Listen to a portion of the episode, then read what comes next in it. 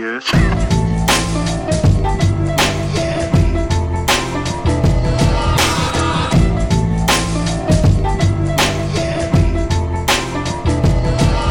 everyone, and welcome back to the show. We have an absolutely tremendous episode for you. Conversation, great, powerful Bobby Collies, who just made a big move in her career from Grange Insurance to Coterie Insurance, and I wanted to see what that was about. Like, why that move? Why Coterie? Why going from, while a very well respected company, but a more traditional company to an insurtech? What that looked like, what Bobby was seeing in the market. Um, obviously, I have a tremendous amount of respect for Bobby, and uh, it was great to have her on the show. Uh, before we get there, quick shout out to the companies that make this show possible. First, Tarmika, T A R M I K A dot com, T A R M I K A, Tarmika. Don't call us Tarmika, Tarmika, the number one commercial rater in the game. If you're looking to write more small business insurance, Tarmika is the place to do it. That's what we use at Rogue, and that's what we recommend you use. Next, Podium. Guys, if you're not capturing leads on your website via chat uh, in a format that allows you to then reply in text, then you are missing opportunities.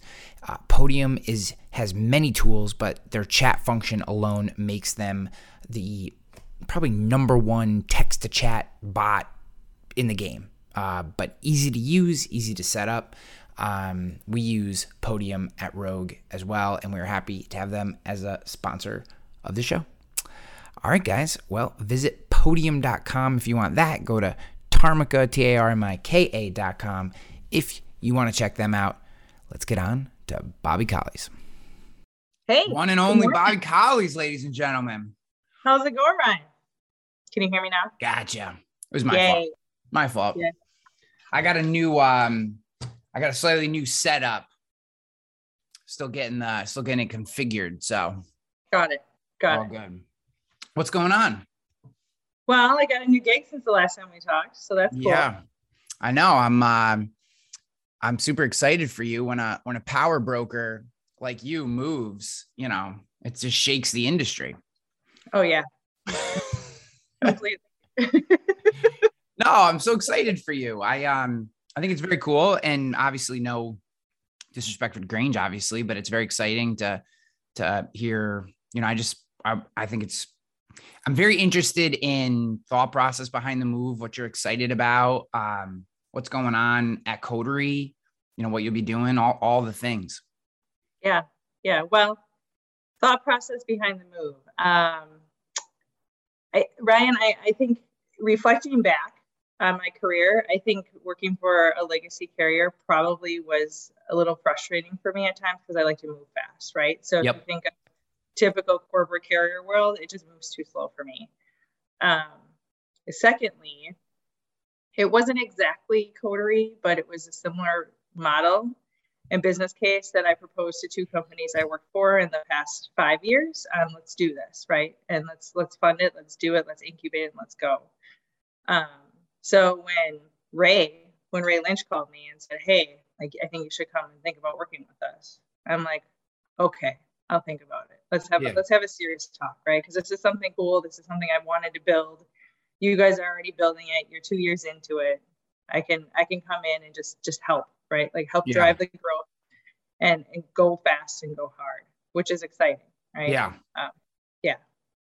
It is exciting. It's um, you know, it is very fun to work somewhere where you can have an idea and people don't look at you like you're crazy, um, and or immediately start discussing all the reasons that that idea shouldn't work or now is not the right time or whatever. Like, you know, I've worked in both situations, and man, those when you're sitting in a room and you can be like, "What if we did this?" and everyone goes, yeah, let's try that. Like it just gets you so jacked up because then your brain, it's not, you never just have that one idea. Right now, you're like, now you kind of open yourself up to here's another cool idea and here's another cool idea. And it doesn't mean you do every single one of them, but it just, it gets that momentum going where, you know, so many of the legacy players, it's like ideas are almost frowned upon and, and there's almost like social cred taken for who can who can knock that idea down. Like who's the best at finding the reason that idea won't work? And like that there's like a, a, a cred there's like a social cred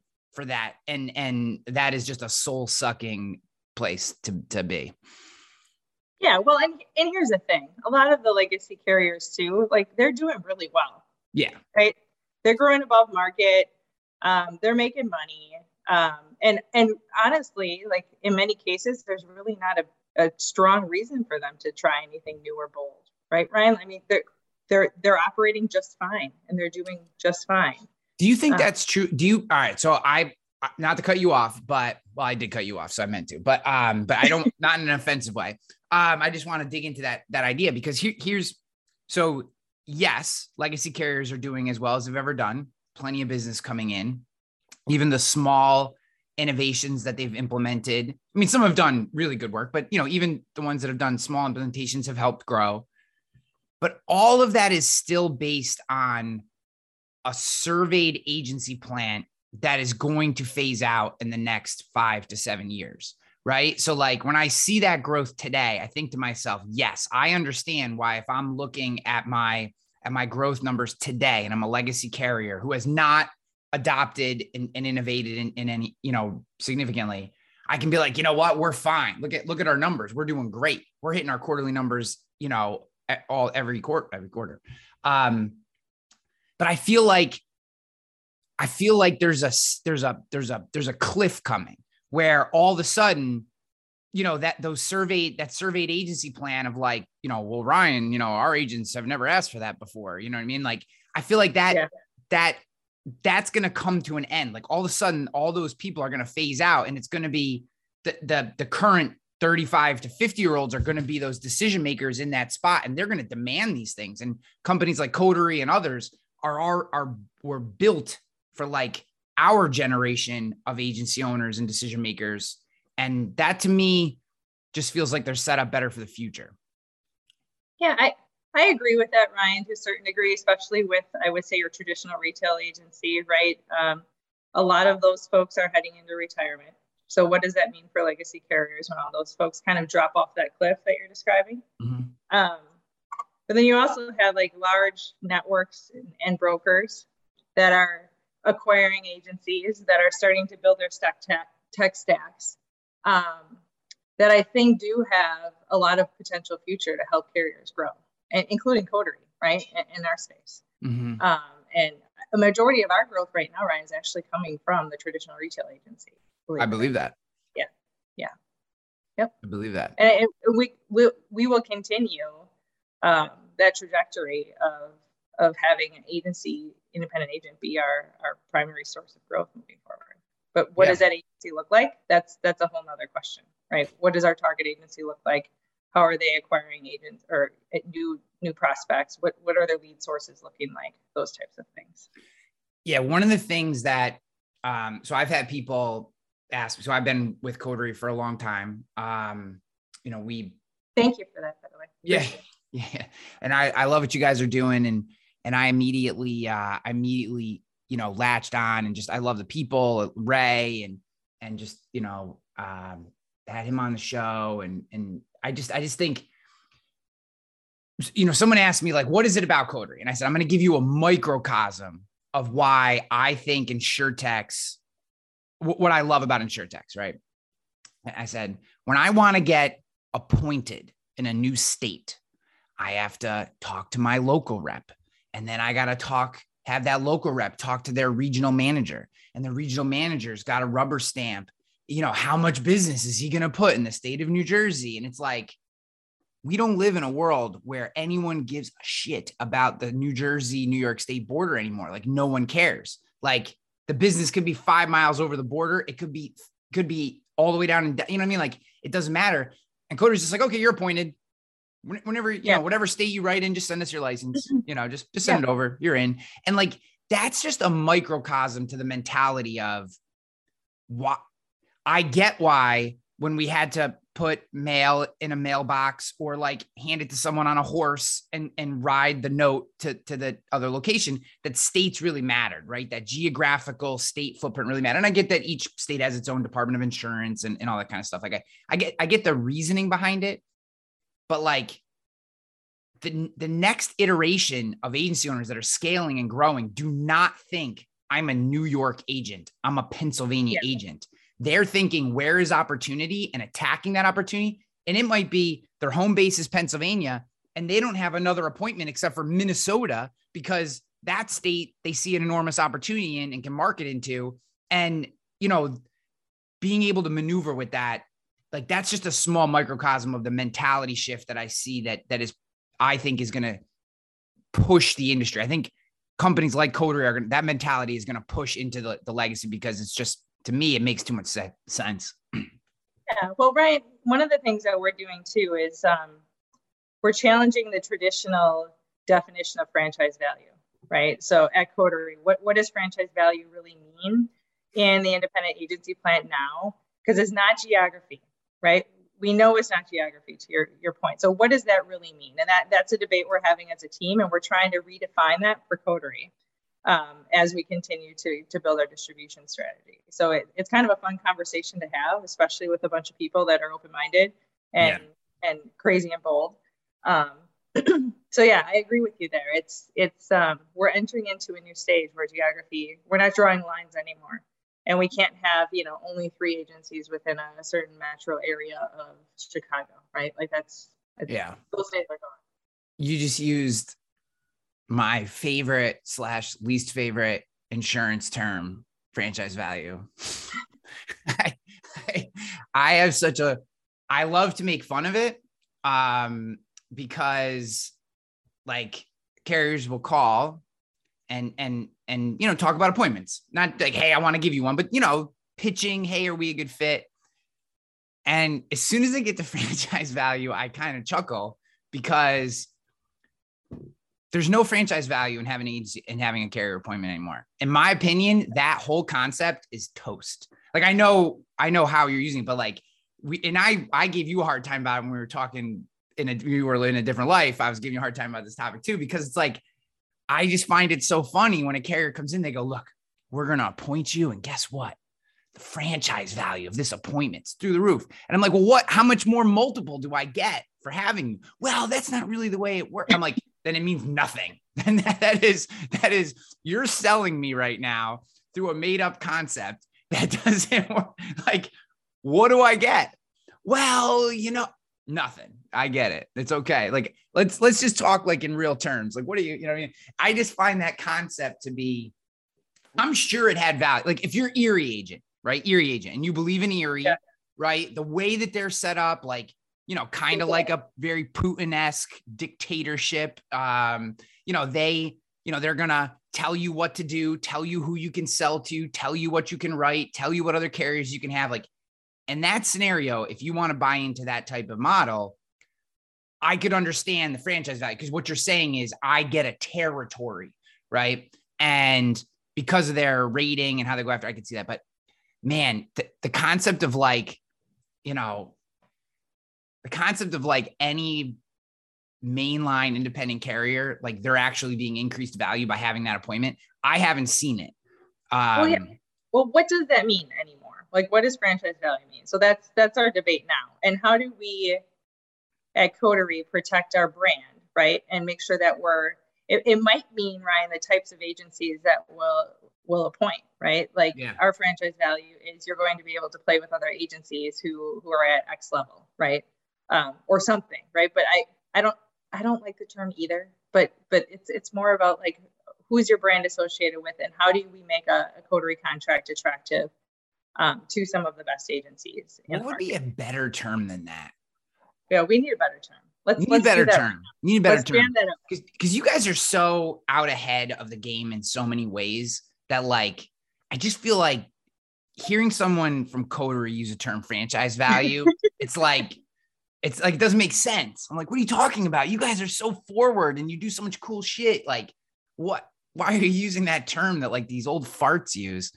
Um, you know, so I'm, I'm just I'm just busting your chops. So let's let I want to eh, so um I want to talk more about like okay, so you're you made this move, you're you're with Grange and and and you made this move to Coterie, and now you're there like like what what's got you jacked up? Like obviously, I mean, it just seems like I've seen you in a, doing a lot more selfies lately and stuff, which is great. You know, um, the, the internet needs more more Bobby, so I'm cool with mm-hmm. that. But like, seems like you're excited. Like, what's what's got you going? Like, what's got you fired up? Well, so Ryan, number one, just being surrounded by a bunch of people who are who are drivers, right? Um, and a bunch of really smart people, to your point earlier, that are open minded. So we're we're tossing around ideas all the time. Um, we're thinking through, um, you know, new partnerships, new types of partnerships, trying to. Right now, we're building a distribution strategy, right? Like that's my that was my number one first goal. So I have I have a draft. I, am meeting new people. I like I got really jacked up when I talked to Pete the first time on on the automated underwriting and what's going on back there. Like my insurance geek went like 1050 percent like excited. Yeah. I'm like, oh my gosh, Pete, this is amazing.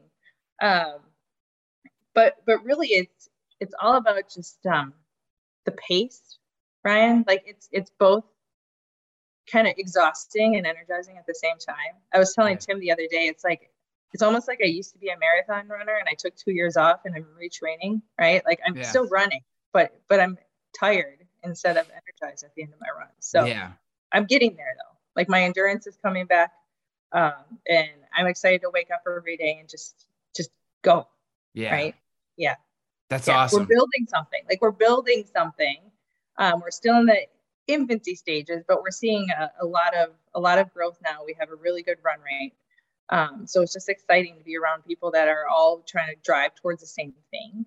Yeah. Um, because of the size of the company, there's there's not a lot of there's not a lot of ego going on, right? The the co-founders have done a really really good job of protecting the culture there. Yep. And um, and because of the size of the company, there's just not a lot of there's not a lot of political governance or things that you have to have in a larger organization that yeah. kind of slow down. So we're just going, yeah. which is awesome. Yeah. That's I'm I'm so excited for you. I I uh, epic epic hire. You know I've said this before on the show and I don't want this to seem, I hope you take this in the most positive way possible, but I, you've always been on a list. I keep a list of people that I would love to like work with slash if I was ever in a position higher or have as part of my team. And you've like been on it for like four years. And when I saw you go to Coterie, I was like, fuck, that's like three more years that probably at least I'm not going to be able to. So, um, okay, Coterie, Ryan. yeah. well, you know, Ryan's always for sale. So, um, I'm hiring uh, right now.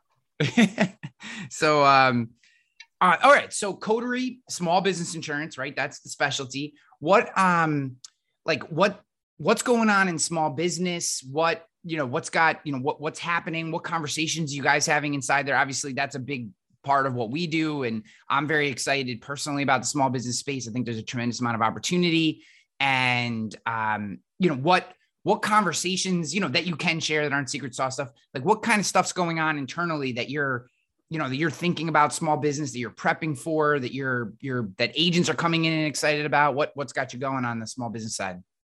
Ryan, have you, um, have you played at all with our Simplibind product yet? A little bit, a little okay. bit. Yep. So I'm super jacked about that. Um, and, and the concept there is we're using enough third party data sources to pull in enough data to automate our underwriting in the back end to quote off of a name and an address for, for small micro commercial. Yep.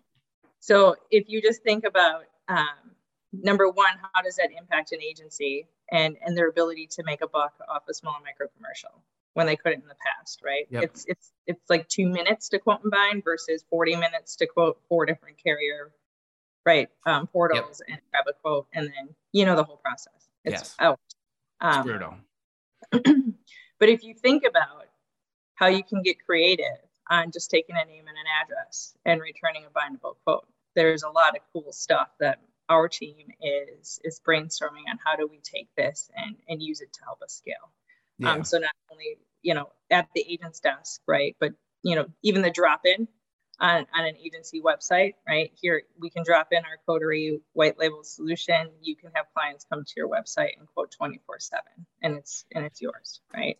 Yeah. Um, or think about, think about it in a big batch. Think about what we could do in a big batch with names and addresses. There's, there's a lot of cool stuff that we're thinking about. Yeah. One of the things that um, I was talking to, I think Ray, maybe it was David, I don't know, uh, like back in the fall and, and stuff. And, you know, the things that are pot like I don't want to give all the way secret sauce because there's a lot of people here. No, I'm just kidding. So one of the things I think are great is um, that you could do is take contact lists, take lost lead lists. You go out and buy lists. I mean, you know, we'll take the gray ethical nature of that that practice. Um, and if you can, you know, just run off the API or just have a have someone pinging the system with name and address, and now you have, you know, this is what what you know we have in the hopper for later half of 2022 is to start literally emailing people bindable quote numbers like like right right into their email like hey i don't know what you're paying for insurance right now but i have a quote bindable $975 $1562 right? Like right now bindable. If that's less than you're paying just respond to this email and we'll take care of it. Because you can just pre-quote these people and have you know obviously you want to just make sure and validate or whatever you put some language around like disclosures but this type of active outreach to people is almost a no-brainer with that.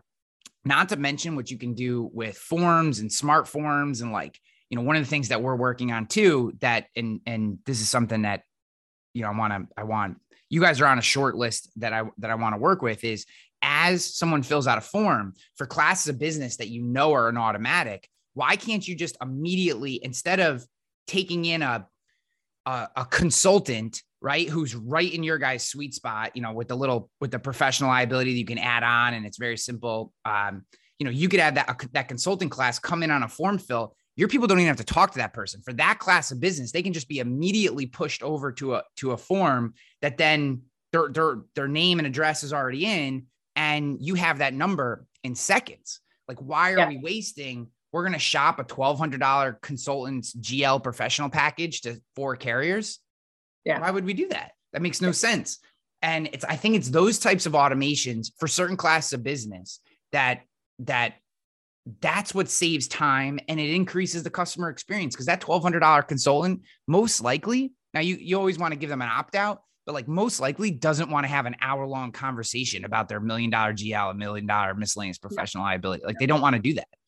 No, no, they don't even understand it. That's why yeah. we need agents you just to tell them, yes, you're covered properly, yeah. right? Yeah. Yeah. Yeah. But yeah, to your point, Ryan, there there are a lot of small commercial, micro commercial classes of business that are very easy to underwrite. Um, yeah. And yeah, they're easy to get the third party data. So that's where we can scale, and that's where we can get really creative with some of these things you're talking about. Right? How is like um, a lot of agents you know, when you talk about third party data, and I think rightly so, have questions around one, the legality, two, the validity, and three, its usage. So, you know, could you talk a little bit about just, you know, from your your you could be your personal take or the the general coterie line on using third party data, why it's important. I'm, I'm obviously a huge believer and think that it's, you know, an, an important part of our future, but um, you know, where where are you guys on it? How are you using it? you know, that kind of stuff? Yeah.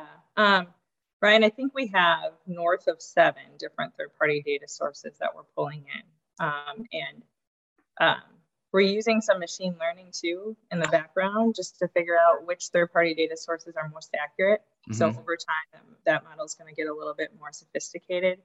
Um, but but really, I, a lot of all of our our data that's coming in has been relatively accurate. Um, the, the ones that are the hardest to get at, which we typically will ask agents to verify, um, are the payroll and the, and the sales amounts, right? Because those are a little bit more estimates, mm-hmm. right? And and that's what we're using with um, with Simplibind too. Is that um, if it doesn't seem right, we're using an, an estimate based on some other data points, like it's predictive modeling, the payroll and the, yeah. the revenue. But um, that that's really the one piece that is, is most difficult to get accurate and where we need some human intervention. Yeah. Yeah. So is there any um, just to kind of quell the concerns of those who may, you know, is there any legality issues around using third party data? Um, you know, I think a lot of people they just they they don't necessarily even understand what that means. I mean, essentially, and and please correct me where I'm wrong here. Third party data sources are just pools of information collected through different form fills, through different services you use. There's tools like Acxiom and all these different databases that collect information. And then what, what, if I heard you correctly, what you're doing is taking, say, seven or some number north of seven and and mashing them together and saying, geez, if these five pieces of information are the same in these seven databases, then that must mean they're accurate. We're we're fairly certain yeah. they're accurate. And maybe maybe not even be that much, but and then that way you can just inject those right in and you don't even have to ask those questions. Yeah, absolutely. Well, and Ryan, think about building updates too. Like if I go back to my underwriting days and I look at an ACORD app, um, like roof age updates, electrical updates, yeah. those, those were never truly accurate, right? like, like I use 2015 for all of them always. Oh, I put in a new outlet in you know 2020, but my electrical was updated in 2020, right? So even even that data is getting more accurate on our side, where we're able to pull, you know, um, uh, you know, building permit data, right, to know exactly like what was updated. Was it updated enough to be considered an update, or was it just a minor maintenance thing, mm-hmm. right? So we're getting a little bit more sophisticated there. On the legality side, like I, I honestly haven't looked into it that deeply, so I don't want to speak to that. Um, but what I can say is I do feel like the data is more more accurate than what yeah. we would typically get on an ACORD form. Yeah. You know, um, I did an interview with Bill Martin, the CEO of Plymouth Rock. This is probably five or six years ago when Plymouth Rock first came out with that home, like you just put the address in and they give you a number feature that they had. And uh, I did it for Agency Nation. If I couldn't even find the podcast, I'm sure it still exists if you guys wanted to hear it. But the, the long and the short of it was what, what Plymouth Rock was doing at the time was all you had to do was plug in the address and they would put put in send you a number and everyone was like how can they do that how can they do that and how they did it was they they did similar to you're doing but with homeowners data and they would go out and and underwrite and price every home in a state.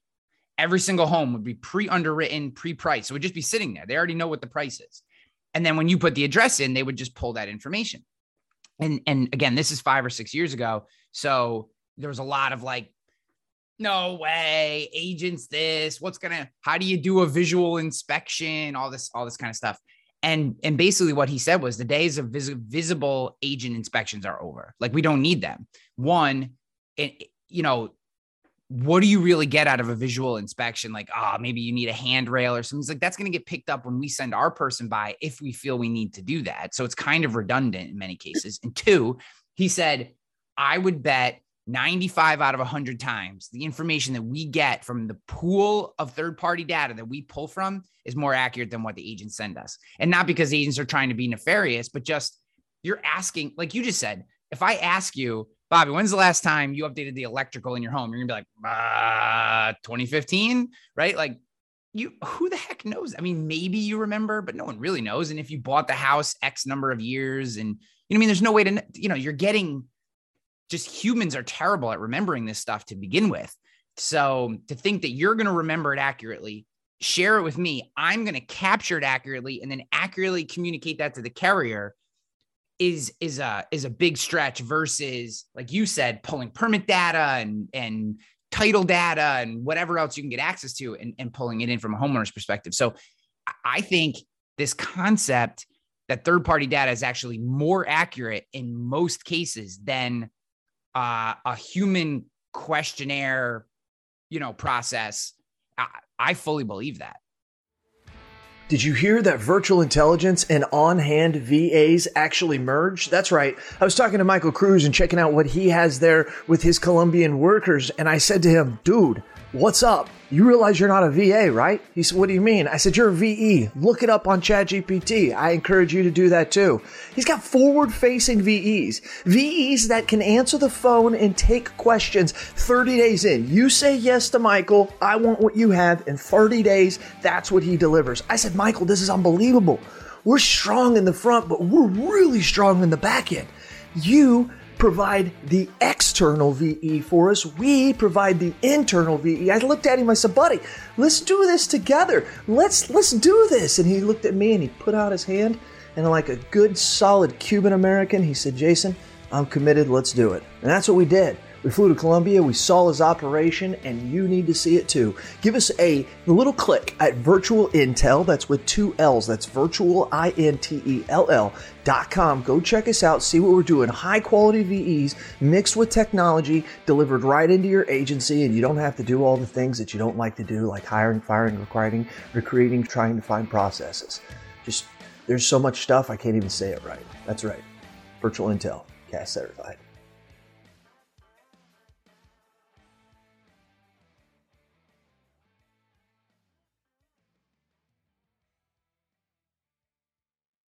Well, and Brian, what it does too for agents is it it allows agents to stop being data collectors, right? And and data inputters and start to truly become risk managers. Yeah. And and do and sell, right? Yes. Um, go sell more and help help your clients manage the risks that they have. Make sure they have the proper coverages, right? That I, we're getting the data for you. Gone are the days of filling out ACORD apps for micro commercial if you do business with Coterie, right? Yeah. And check our work, right? Like we're we're we're pulling in third party data sources. You can check our work on the back end, make sure it's all accurate, if, and, and you know get yourself comfortable with it. It's a new way of doing business.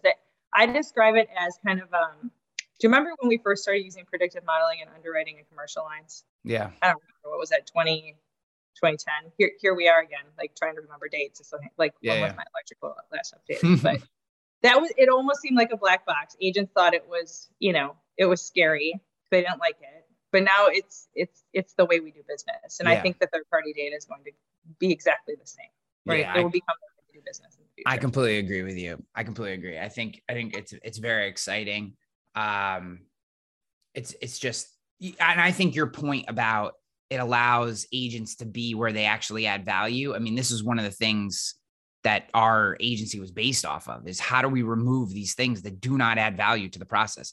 Me asking you the date that your electrical was updated adds zero value to the transaction. If anything, it just annoys the crap out of you because you're like, why why does that matter like it's they're circuit breakers like i could see that you know that question but like you get Yeah. into some of this nuance you're like ah what how i can't even understand how that matters and um you know that you're you're you're removing that layer of of annoyance in the conversation you're getting down to nitty gritty you can actually do your job i mean you can figure out whether someone is full of shit and a good risk in like 10 minutes of conversation where those Yeah. conversations with a questionnaire take an hour so now you're getting to the nitty gritty in 10, 15 minutes of conversation.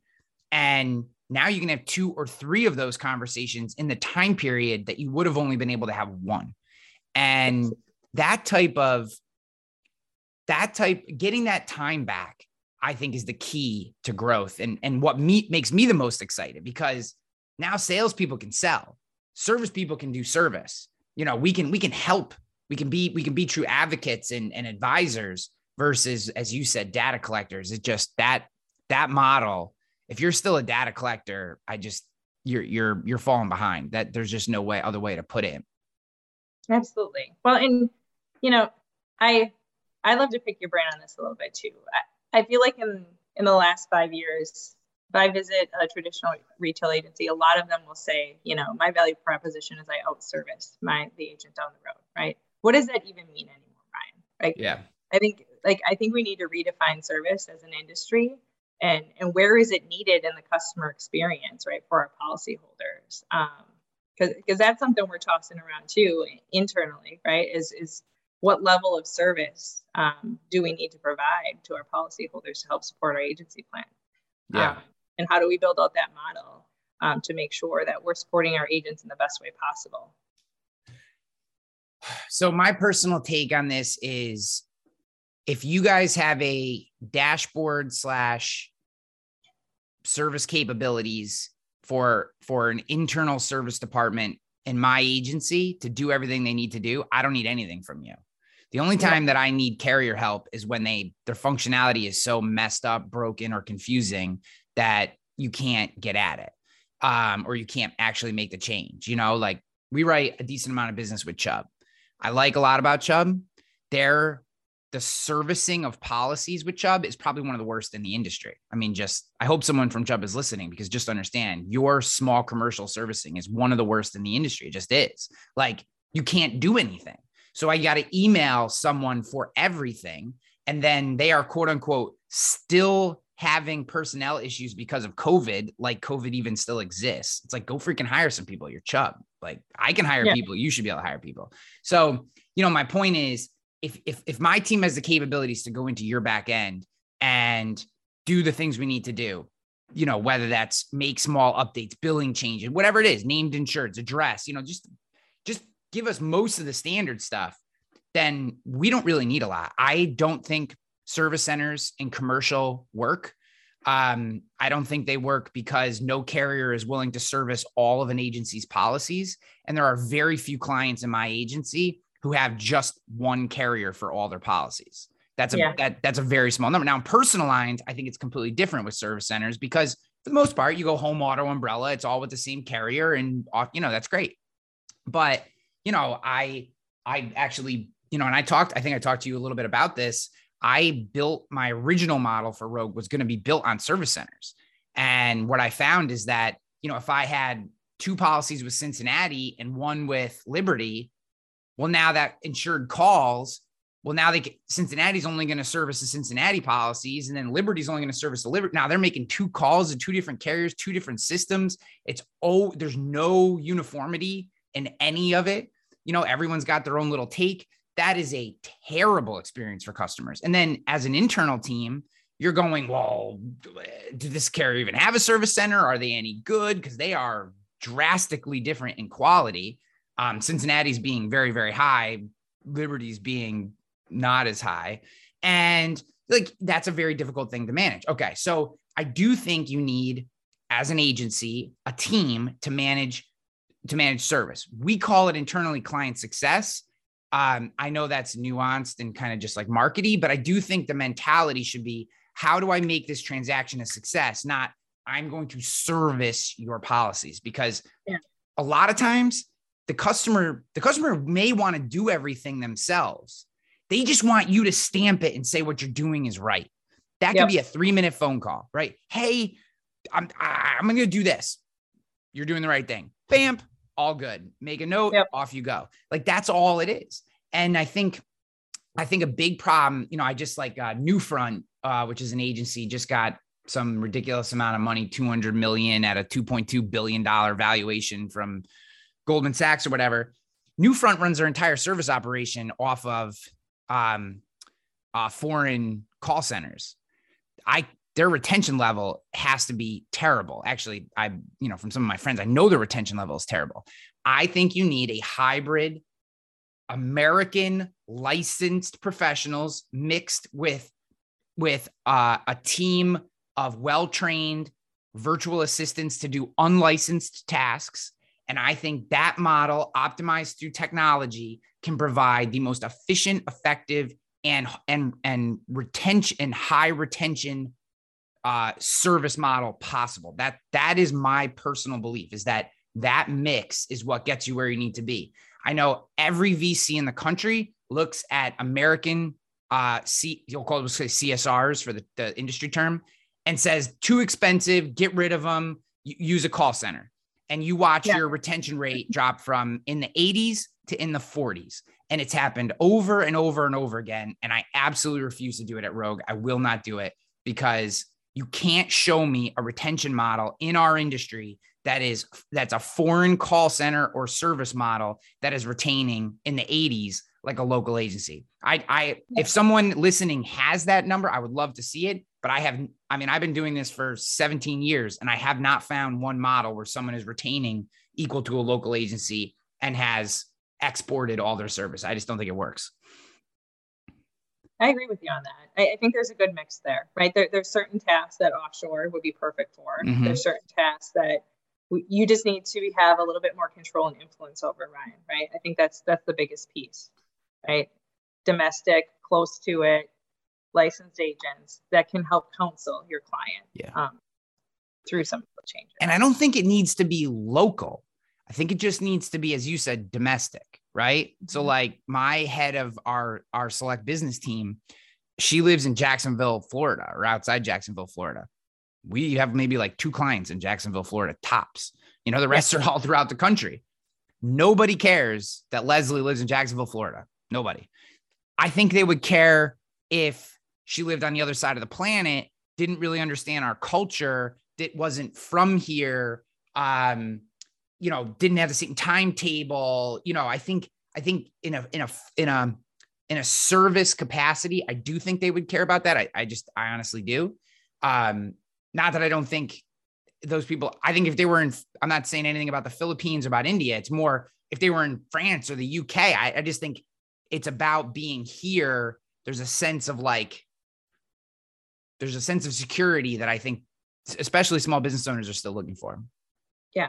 Well, yeah, security and trust. Yeah, right? trust. I, yeah. I think about personally just a few, you know, service calls I've made outside of our industry um, in the last six months and how frustrating it was because what I was saying wasn't being ingested in the way that I wanted it to be ingested. So Yeah. solving a problem probably took 90 minutes when I could have taken 10. Yep. Uh, yeah. If it, if it would have been someone who just understood what I was trying to get at. So I'm with you. I'm with the you. hard part is um you know I- and I, and I so i don't want to be you know i know there are a lot of people and uh that that are very invested in vas and, and i'm very pro virtual assistant so i don't i don't want to be i'm not trying to be negative against virtual assistants in any regard.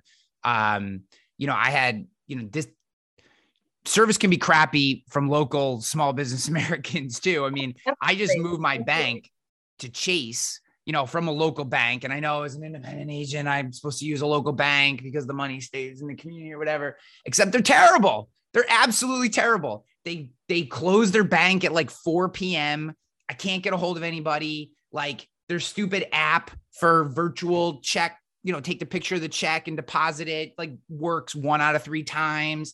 You go to the stupid line and it would, you know, and try to talk to them, and everything's like takes forever.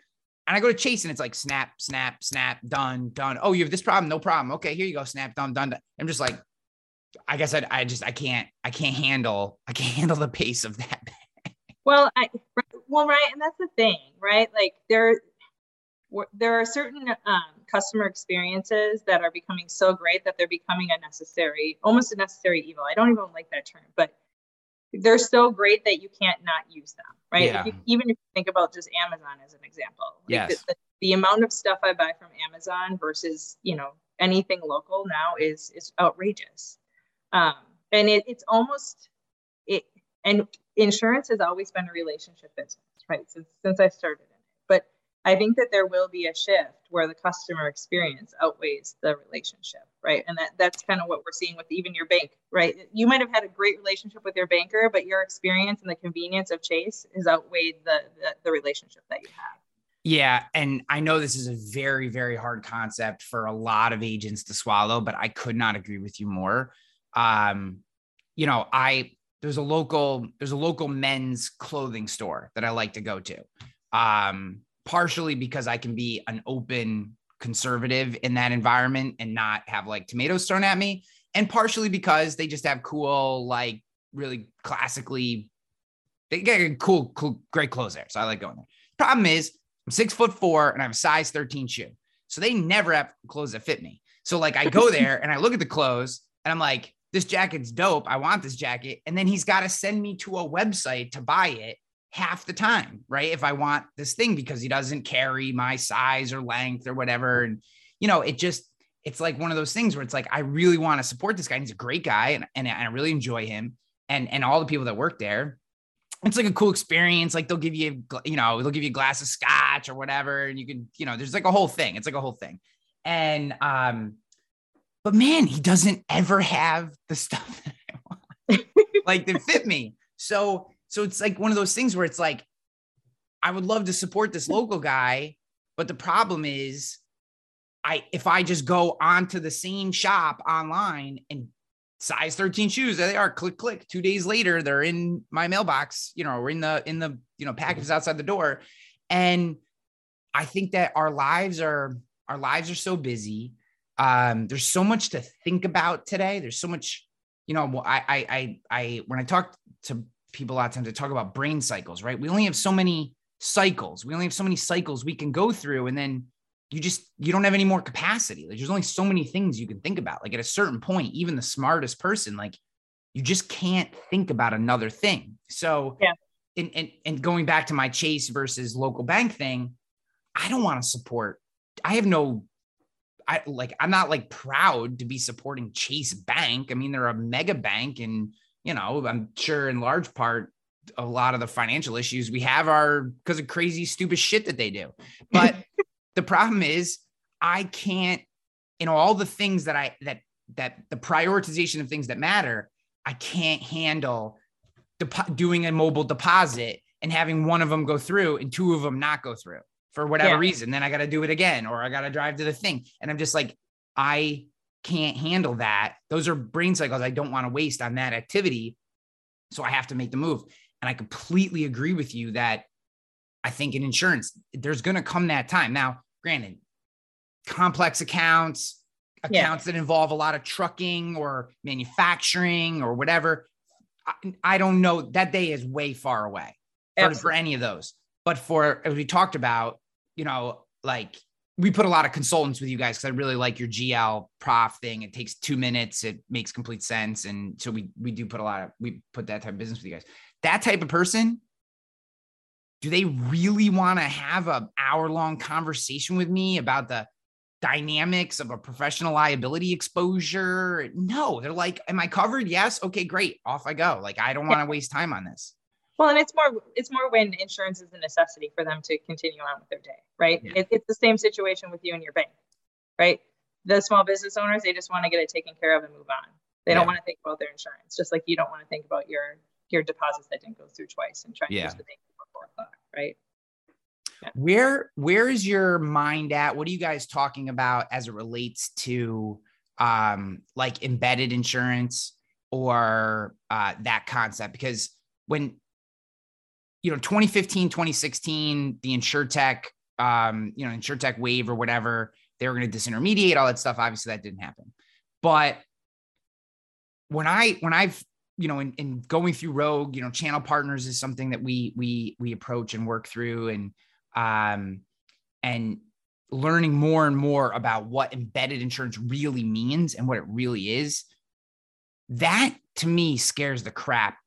That that to me feels like it could have a serious impact on the independent agency channel. And and you know, and, and I'll just this is my last piece of context, and then I'll, I'll be quiet. But like in when when embedded insurance is actually working, the independent agent never even gets a shot at it. Like if you, it never even comes down to their level. Like it just like I I I create my business, I get my LLC. You know, the LLC place is pitching me insurance. I set up payroll, they're pitching me insurance. I get a payment system, they're pitching me insurance. Like I've had three, four, five different insurance opportunities pitched at me by all the tools I'm using before I even get to the point where I would normally think about it and an independent agent would get involved. And that to me, you know, not not today or even tomorrow or whatever, but that to me looks like it could make a real dent in the independent agency channel because now there's just not as many at bats available. Yeah. Well, so Ryan, here's what I'll say about embedded. Actually, David's actually talking about that on a panel coming up um, at, at, an industry event in the future. Um, I, I, think Coterie set up to, based on our technology, we're, we're set up to play there. Um, we, I, based on my projections though, Ryan, like even in the next five years, I think it could be a, a small portion of our distribution, but it's going to be the IA channel right? Um, and and and here here here here's some other thoughts on that. Like um, new in business risks are very hard to place for agents, right? And typically, an embedded experience is going to be a new in business risk. Mm-hmm. It's a mm-hmm. risk that's up their LLC, to your point, and they're they're going to get payroll services, and, and there's there's an insurance option there. Um, so to some degree, yes, I think that agents might lose out on that business, but it's hard to place business. So like how much time were they spending trying to place that business anyway? When those risks become a little bit more complex that's when i think they're going to call an agent and say yeah. hey like i don't know what to do with this anymore. Um, right and so so how does how does that play? You know I, am a new in business startup contractor. Um, i go to get a certificate of insurance somewhere or i you know and and i buy insurance right because i need a cert. And um, and maybe maybe it's it's quoted and, and bound through an embedded solution. But then now I have 15 employees, right? 10 fleet vehicles, work comp issues, right? My mod's going out of control. That's what I'm going to call an agent. So I, th- I still think that there's going to be a need for it. It's just like what part of the cycle, right? In a, in a commercial lines risk will the agent need to step in? Yeah. What is that? My concern there is if we keep seeding new businesses to digital players, those eventually those digital players are going to be able to provide the service and consultative offerings that that person never leaves, right? Because that that is the argument you just made in in small part. I know it wasn't your whole argument, and I get this from a lot of agents. Well, Ryan, you're writing all these small accounts, new businesses, whatever. Yes, we do. We that are we you know based on our how we acquire business, we do write a lot of small and new businesses. But you know what? 32% of our new business inquiries, the reason they're inquiring, their agent blows. Hmm. Can't get a hold of them, doesn't produce COIs, doesn't get back to me. Um, 32% of the 32% of the accounts that come into Rogue Risk through our form fill, the reason that they're contacting us is because their agent isn't getting back to them. So when I look at that, I say, I feel like we all assume independent agents are good at what they do. That's not true. They've been local and local was their competitive advantage and and a lot of them have gotten lazy and sloppy. Now, most of the agents who are listening to this are probably not that case because you're list you're you're spending your time, you're listening, you're getting better and, and I'm not just stroking my audience ego. Like you wouldn't spend this time if you didn't think about your business. So I know the people that we're talking to right now are not necessarily that but there's 36 plus thousand independent agencies across the country. And if we're all just going for the complex scaled risk and forgetting about all the new businesses, those new businesses are going someplace. And eventually, agencies like mine who say, I'm going to take that new business and then provide them with the same service they get from a local agency. Eventually, some of these VC funded ones are going to wisen up and start to add real service offerings and that that contractor who starts with one truck and goes direct or whatever, as he or she business grows, they get seven trucks. Eventually, that digital player is going to have the consultative offerings. They're just not going to need to leave. They're gonna, there's gonna, they're gonna escalate. I mean, that's what it is for us. Everyone, everyone who comes in starts with select, and as they grow, they graduate you know, from a from a client perspective. They graduate to what we call premier. It's a completely different producer set. It's a completely different service team. Like you get basically onboarded to what to a team that thinks and operates like what we kind of cliche uh, an independent agency does. And that by so we're capturing them new and then allowing the ones that need to to graduate to a more a team that can handle more complex risks. And that type of dynamic in my from I say like again like with what we were talking about earlier I feel like there's a cliff coming if you completely forget about new businesses because there's not enough premium or whatever. I know you yeah. guys aren't doing that, but I'm saying in general, yeah. I feel like that's a big risk because you're just you're seat we're seeding too much new stuff because it's new. Ah, it's new. Ah, you know, they they yeah, but fucking every business started with one or two people. Every business. Yeah. Yep. Absolutely. Well, here's what I'll say, Ryan. Um, similar to you, there are a lot of independent agents out there that are investing in positioning themselves to be able to continue to play as our industry becomes more digitized. And yeah. and, and some of those are big players, right? There's some some big networks, some big brokers out there that are, are building tech stacks, and they're gonna they're gonna be able to continue to play. Yeah. Um, those that aren't are gonna fade away, and they'll fall off that cliff, right? Um, and, and that's why I think too you're seeing so much M and A happen yeah. and some of your larger networks grow so quickly because agents don't know what to do with it.